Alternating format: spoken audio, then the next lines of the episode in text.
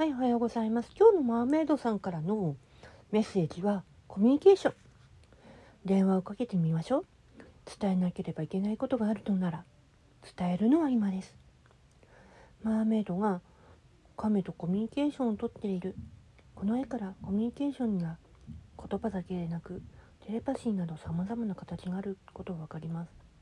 動物は色や周波数を使ってコミュニケーションをとるのです。最近交わした会話の中で何か言い残したことがあるような気がしてませんか？誠実なやり取りでは口が持ったり言葉がうまく出なかったりすることもある。もしそうなら手紙を書いたりパソコンや携帯の電話のメールを使ったりすることもできる。肝心なのは大事な内容をはっきり伝えることですが文章にはするのうってつけの方法です。そしてその文章を相手に送るか送らないかを選ぶのは自分の気持ちを言葉にしてしまえばそれをどうしたいのかわかるでしょう。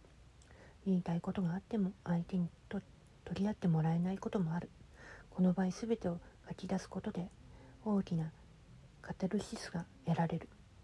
誰かがあなたに伝えたいことがありあなたが嫌なことを言われるのでないかと思うあまりその余地を与えてくれない可能性もある。想像力が豊かだと物事が悪く見えてしまいがち。現実はそれは厳しくないものです。愛と思いやりのある。コミュニケーションによって奇跡のような進展が起こることもある。このマーメイドはまた他の人たちに間に入って双方の言い分を承認となることを求められている可能性もある。言ってる。カウンセラー養成講座の受講を考えてもいいかもしれないよ。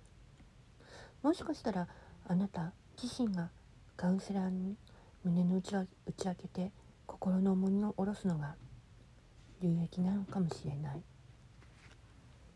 コミュニケーションって本当大事だよね。私もそう思ってる。